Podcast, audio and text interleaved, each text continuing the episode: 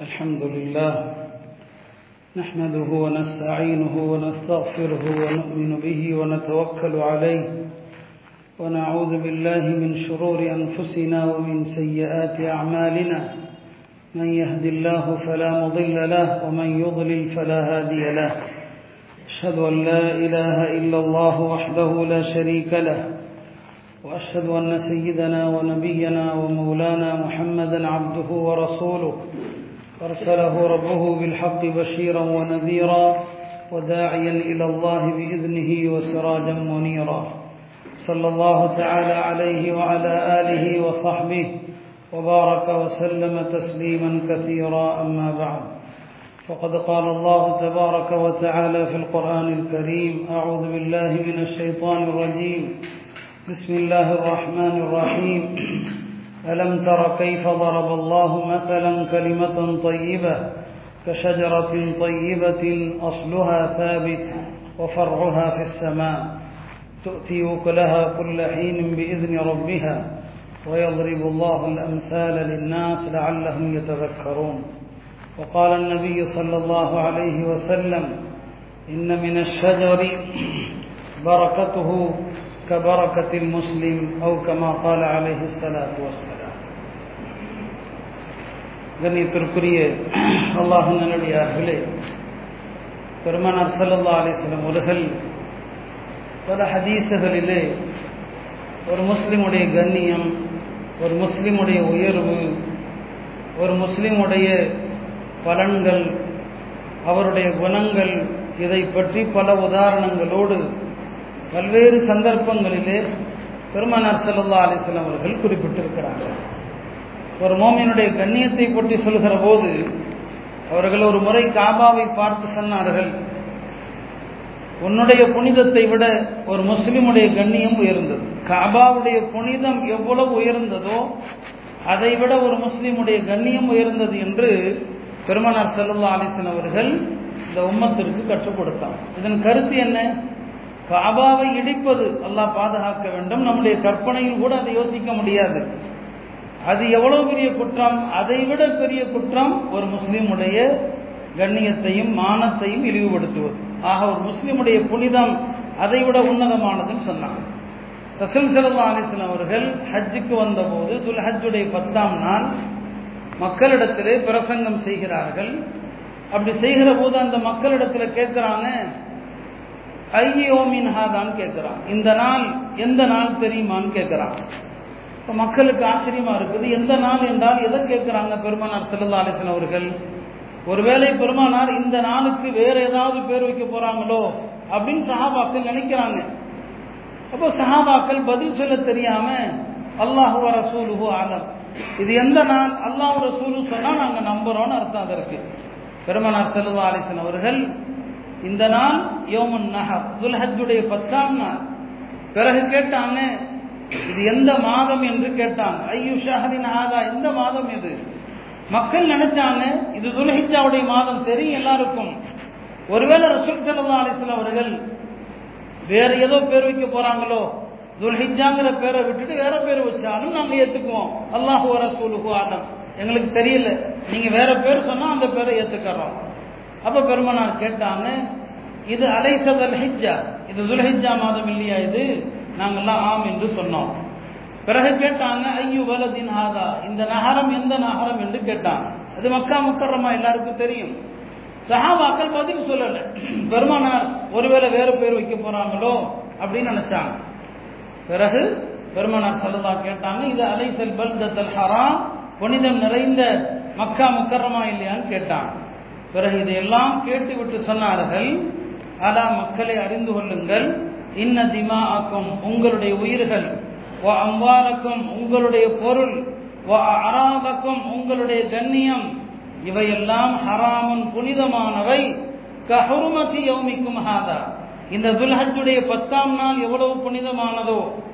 ஃபி ஷஹரிக்கும் ஹாதா. இந்த துல்ஹிஜாவுடைய மாதம் எவ்வளவு புனிதமானதோ. இந்த நகரம் எவ்வளவு புனிதமானதோ அதே போலத்தான் ஒரு முஸ்லிமுடைய கண்ணியம் புனிதமானது அவருடைய செல்வம் புனிதமானது அவருடைய உயிர் புனிதமானதுன்னு சொன்னான் இப்போ முஸ்லிமுடைய கண்ணியம் உயர்ந்தது என்று இந்த ஹதீஸில் சொன்னான் அப்ப யாரும் எந்த முஸ்லிமையும் வெளிவாக நினைக்க கூடாது. யாரிடத்துல ஹைர் இருக்கிறது? அது நமக்கு தெரியாது. எந்த முஸ்லிம் இடத்துல என்ன நன்மை இருக்குது என்று நமக்கு தெரியாது. ஐம்பது முறை மது குடித்து ஒருவர் தண்டிக்கப்படுகிறார். அந்த சஹாபியை கூட பெருமானார் செல்லா அலிஸ்லாம் அவர்கள் திட்டுவதற்கு அனுமதி கொடுக்கல. ஏன்னா பாவம் செய்பவராக இருக்கலாம். அவருடைய உள்ளத்திலும் அல்லாவுடைய பிரியம் ரசூலுடைய பிரியம் இருக்கத்தான் செய்யும் என்று சொன்னான். அதே போலத்தான் பெருமானார் செல்லா அலிஸ்லாம் அவர்கள் ஒரு மோமின் எப்படிப்பட்ட உயர்ந்த உள்ளமுடையவன் எவ்வளவு உயர்ந்த குணமுடையவன் என்பதற்கு ஹதீசுகளில் சில உதாரணங்கள் கொடுத்தான். ஹதரத் அப்துல்லாஹிபின் அமர் ரதி அவர்கள் சொல்றாங்க ஒரு முறை பெருமானா செல்லல்லா அரசனுடைய மஜிலிஸில் நாங்கள் ஒரு பத்து பேர் இருந்திருப்போம். அவர் சொல்றாரு எண்ணி பார்த்தோம் ஒரு பத்து பேர் இருந்திருப்போம். இப்போ நபிசல்லாசி எங்களை பார்த்து கேட்டாங்க இன்னமின ஷஜர். மரங்களில் ஒரு மரம் இருக்கிறது. லவா பரக்கத்துஹு க பரக்கத்தில் முஸ்லீம்.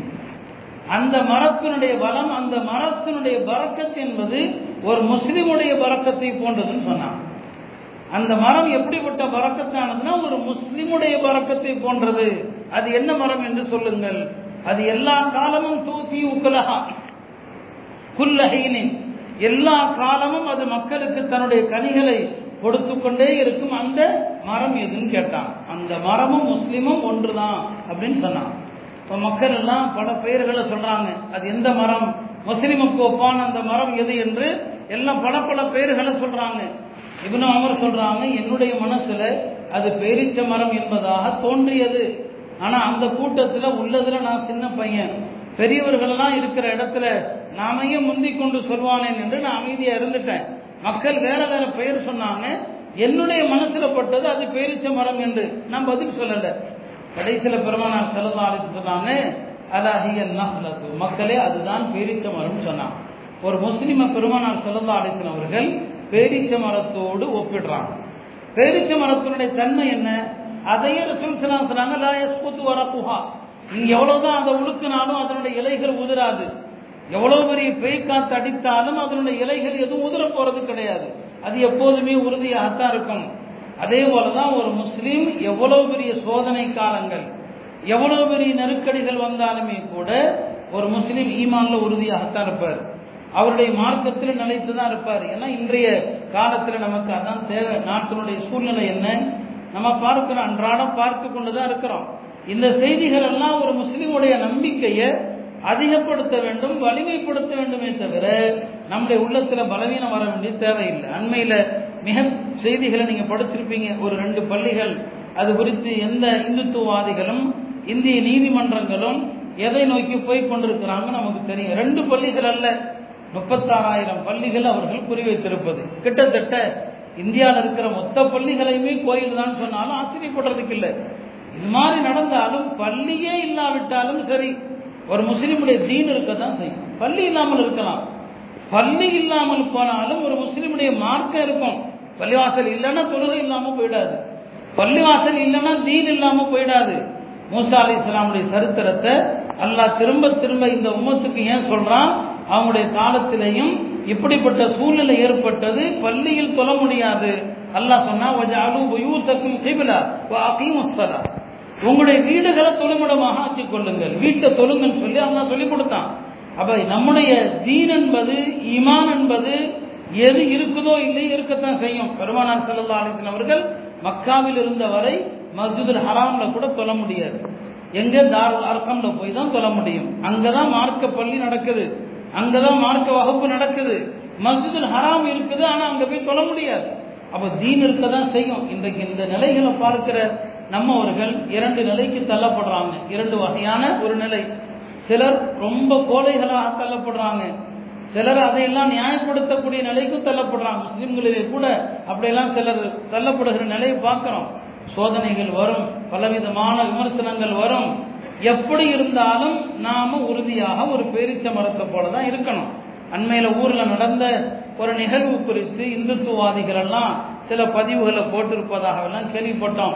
இதெல்லாம் அவதூறுகள் அபாண்டங்கள் எல்லாம் வரத்தான் செய்யும். நாம் நம்முடைய மார்க்கத்தில் நம்முடைய தீன்ல நம்முடைய இஸ்லாமிய பண்பாட்டில் நம்முடைய உறுதியை நாம மாற்றக்கூடாது. நம்மை சில பேர் இன்றைக்கு என்ன செய்யறாங்க இந்துத்துவாதிகளாக மாறுறாங்க. நம்மில் சில பேர் ஆர்எஸ்எஸ்னுடைய கைக்கூலிகளா இருக்கிறாங்க. ஆர்எஸ்எஸ் இஸ்லாத்தை விமர்சிப்பதற்கு முஸ்லிம்களை அழிப்பதற்கு முஸ்லிம்களையே பயன்படுத்துது. முஸ்லிம்களையே பலிகளாக ஆக்குது. நம்மை வைத்தே நம்மை அழிக்கிற திட்டங்களையும் போட்டுட்டு தான் இருக்கிறாங்க. அவர்கள் நிதானமா ஒவ்வொரு விஷயம் யோசித்து யோசித்து செயல்படக்கூடியவர்கள். பலமுறை சொல்லியிருக்கிறோம் இல்லையா? பாபரி மஸ்ஜித் இடித்த போது இந்தியாவில் என்ன நடக்க போகிறது என்றது அன்றே கணிச்சாங்க உலமாக்கள். மரண அபுல் ஹசன் அலி நதிவி போன்றவர்கள் அன்னைக்கு கழிச்சாங்க. இன்னைக்கு ஹசரத் பேசின அந்த கிளிப்பெல்லாம் போட்டு விடுறாங்க. அன்னைக்கு ஹசரத் சொன்னது முப்பது வருஷத்துக்கு முன்னால இந்தியா ஸ்பெயின் ஆக போதும்னு சொல்லி. அன்னைக்கு யாரும் யாருமே ஏத்துக்கல. நானே பல வருஷங்களுக்கு முன்னால பேசியிருக்கிறேன். பைத்தியம் சொன்னவங்க எல்லாம் இருக்கிறாங்க. இதே பைத்தியம் இப்படித்தான் பேசிட்டே இருக்குங்கன்னு சொல்லி. இன்னைக்கு நீங்க நம்ப மாட்டீங்க. இன்னைக்கு நீங்க எழுதி வச்சீங்க. இந்த பள்ளிக்கு ஆபத்து வரும்னு சொன்னாங்க. நீங்க நம்ம ஒரு லூஸ் இப்படித்தான் பேச வரப்பீங்க ஆனா அவர்கள் அப்படி இல்லை. அவங்க தெளிவா திட்டம் போட்டு எல்லா விஷயத்தையும் அவர்கள் காய் நகர்த்தி கொண்டுதான் இருக்கிறாங்க. ஒரு இந்து ராஷ்டிரத்திற்கான அத்தனை விஷயங்களுக்கான அடிப்படைகளை அவங்க கிட்டத்தட்ட செயல்படுத்திட்டாங்க. உம்மத்துடைய நிலைமை ஈமான்ல உறுதி கிடையாது. அமல்கள்ல ஸ்திரம் கிடையாது. மாதங்களுக்கு ஒரு அமல் என்று சில அமல்களை முடிவு செய்து அத்தோடு நம்முடைய வாழ்க்கை கடந்து போவதை தவிர மார்க்கத்தில் சட்டத்திட்டங்களில் நமக்கே பிடிப்பில்லாத நிலை. நமக்கே பிடிப்பில்லைன்னா எதிரிகளுக்கு அது பெரிய சாதகம் தான் இப்போ பெருமானார் செல்லல்லா அலிஸ்லாம் அவர்கள் இந்த உம்மத்துக்கு உதாரணம் வந்து ஒரு மரம் ஒரு பேரிச்ச மரத்தை கொடுக்குறாங்கன்னு சொன்னா அந்த மரத்திடம் என்ன உறுதி இருக்கிறதோ அதுல என்ன உறுதியான ஸ்திரத்தன்மை இருக்கிறதோ எந்த நிலையிலும் தளராத அசராத ஒரு மரம் அது என்பதை பெருமனார் செல்லல்லா உதாரணமாக காட்டி முஸ்லிம்களும் ஈமானில் இந்த தீனில் என்ன சூழ்நிலைகள் வந்தாலும் தீன்ல உறுதியாக இருக்கணும். தீன்ல ஏதோ நம்முடைய எதை கொண்டாவது போராடணும். உம்மத்துடைய காலம் வந்து இனி போராட்ட காலம்தான்.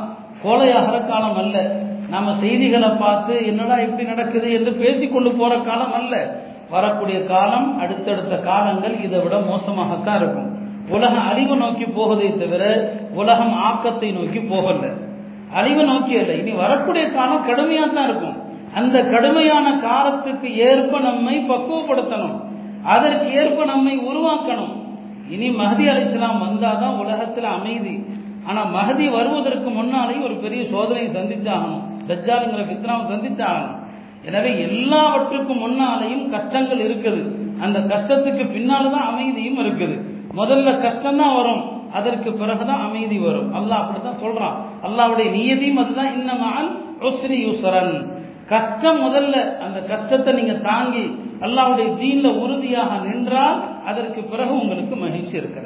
அருமையானவர்களே அப்படிதான் நம்ம நாட்டில் நடக்கிற இந்த நிகழ்வுகளை நம்ம பார்க்கணும். உம்மத்து திட்டமிட்டு அடுத்தடுத்த காலங்களுக்கு என்ன செய்ய வேண்டும் என்பதை யோசிக்கணும். அந்த சிந்தனை வரலன்னா அழிவு தான் நமக்கு காத்திருக்குது. அல்ல பாதுகாக்கணும். இப்போ சொன்னாங்க மோமியனுடைய உதாரணம் ஒரு மரத்தை போல அவன் உறுதியாக இருப்பான். என்ன சோதனைகள் வந்தாலும் ஸ்திரமாக இருப்பான்.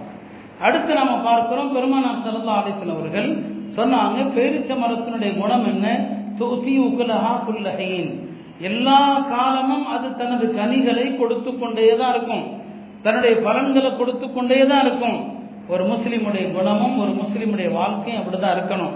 எல்லா காலத்திலையும் அவரிடமிருந்து மக்கள் பலன்களை தான் அனுபவிக்கணும். பேரிச்ச மரத்தை பத்தி சொல்லுவாங்க.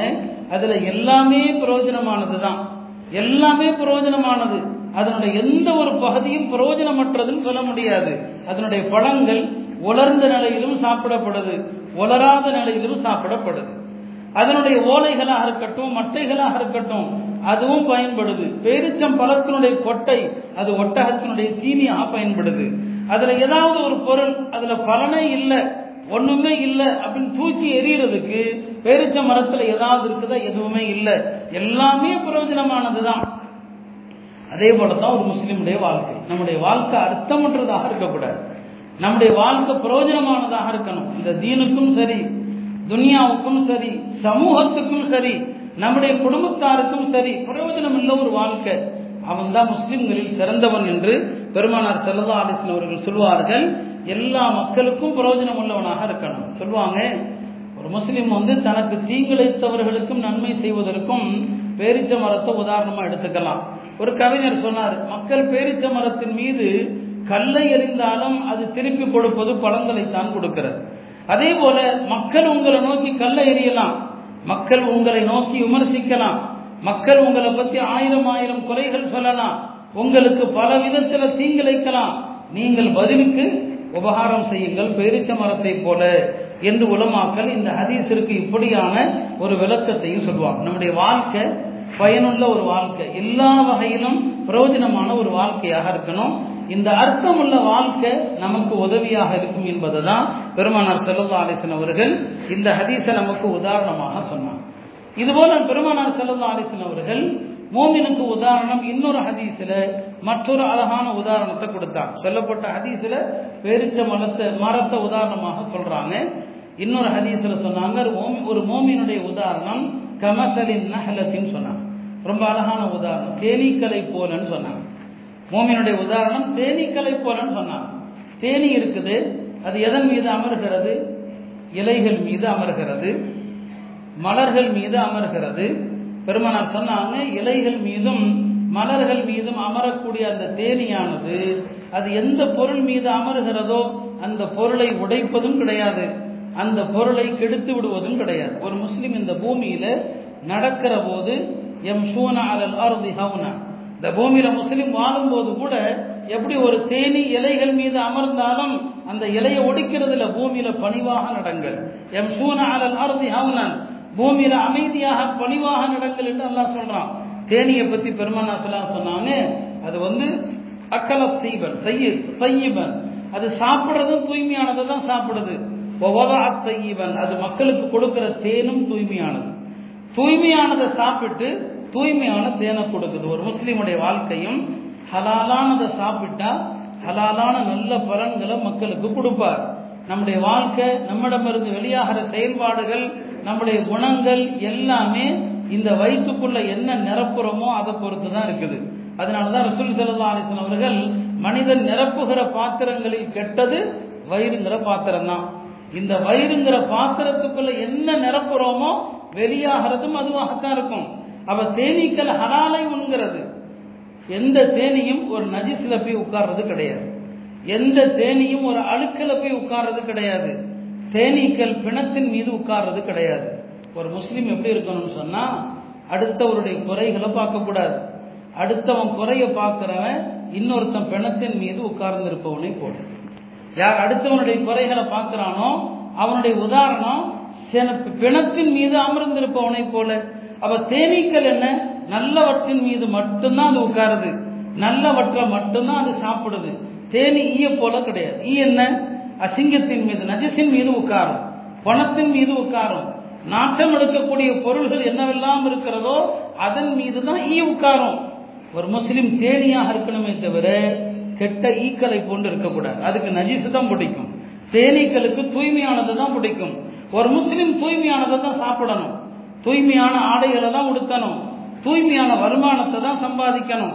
எல்லாவற்றிலும் தூய்மையானது இருந்தால் நம்மிடமிருந்து வெளியாகிற அந்த விஷயங்களும் தேனீக்களிலிருந்து அழகான தேன் கிடைப்பது போல அல்லாஹ் சொல்கிறான் யஹ்ருஜு முத்தோனியா ஷராபும் முக்தலிஃபுன் அல்வானும் அதனுடைய வயிற்றிலிருந்து பல வகையான தேனீக்கள். தேனை நீங்க பாக்குறீங்க ஒரே வகை தேன் கிடையாது. ஒவ்வொரு தேனுக்கு ஒவ்வொரு சுவை ஒவ்வொரு தேனுக்கு ஒவ்வொரு குணம். ஒரு முஸ்லிமும் ஹலாலை மட்டும் சாப்பிட்டான்னு சொன்னா அவன் தெரிந்து வரக்கூடிய பலன்கள் ஒரே மாதிரி இருக்காது. பல வகையான பலன்கள். எல்லோருக்குமான பலன்கள் ஒரு முஸ்லீமுக்கும் கிடைக்கும். சாப்பிட்றது ஹலாலா இருந்துச்சுன்னு சொன்னான் இன்னைக்கு நம்ம சாப்பிட்றது எல்லாமே ஹராமானவைகள் சந்தேகத்திற்கிடமானவைகள்.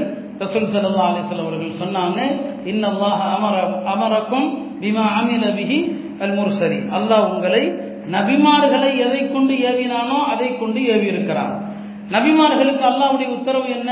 யா ஐயுஹர் ருசுலு குலு மினம் தன்னுடைய தூதர்களை பார்த்து அல்லாஹ் சொல்றான் இறை தூதர்களே தூய்மையானதை சாப்பிடுங்க. அமலு சாலிஹா நல்லதை செய்யுங்கள்.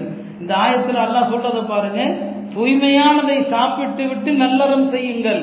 இதற்கு ரெண்டு அர்த்தம் இருக்குது. தூய்மையானதை சாப்பிட்டாதான் நல்ல அமல் வெளியாகும். ஒரு அர்த்தம். இல்லைன்னா அந்த நல்ல அமலை எதிர்பார்க்க முடியாது. இன்னொரு பொருள் என்ன? தூய்மையானது சாப்பிட்டாதான் நல்ல அமல்கள் ஏற்கப்படும். இல்லைன்னா தூக்கி எறியப்படும். அப்ப நபிமார்களுக்கு அல்லாவுடைய கட்டளை தூய்மையானதை சாப்பிடுங்கள். இதே கட்டளை தான் அல்லாஹ் மோமின்களுக்கும் சொல்றான் அன்பின் தையிபாத்திமா கசபத்தும் நீங்கள் வரும் சம்பாதிக்கிறதுல தூய்மையானவற்றிலிருந்து சாப்பிடுங்கள். இப்ப நபிமார்களுக்கு என்ன கட்டளையோ அதைத்தான் அல்ல உங்களுக்கு சொல்லியிருக்கிறான். சொல்லிவிட்டு அந்த ஹதீஸினுடைய தொடர்ச்சியில பெருமானார் சரதாலேசன் அவர்கள் ஒரு மனிதனை பத்தி சொன்னாங்க யுதீலு சபர் நீண்ட பயணம் செய்யறான் அஷ்அஸ அக்பர். உடம்பெல்லாம் அழுக்கா இருக்குது. அவனுடைய தலை பல நாட்கள் சீவாம பரட்டை தலை கலைஞ்ச முடியோடு போகிறான். கடைந்த முடியோடு போகிறான். அல்லாட்ட கையேந்துறான். யாரெல்லாம் எனக்கு கஷ்டமா இருக்குது. பயணத்துல பல சிரமங்கள் பட்டிருக்கிறேன் அல்லாட்ட கையேந்துறான். அவனுடைய கோலத்தை பார்த்தா பரிதாபம் தான். மனுஷன் கூட இறக்கப்படுவான்.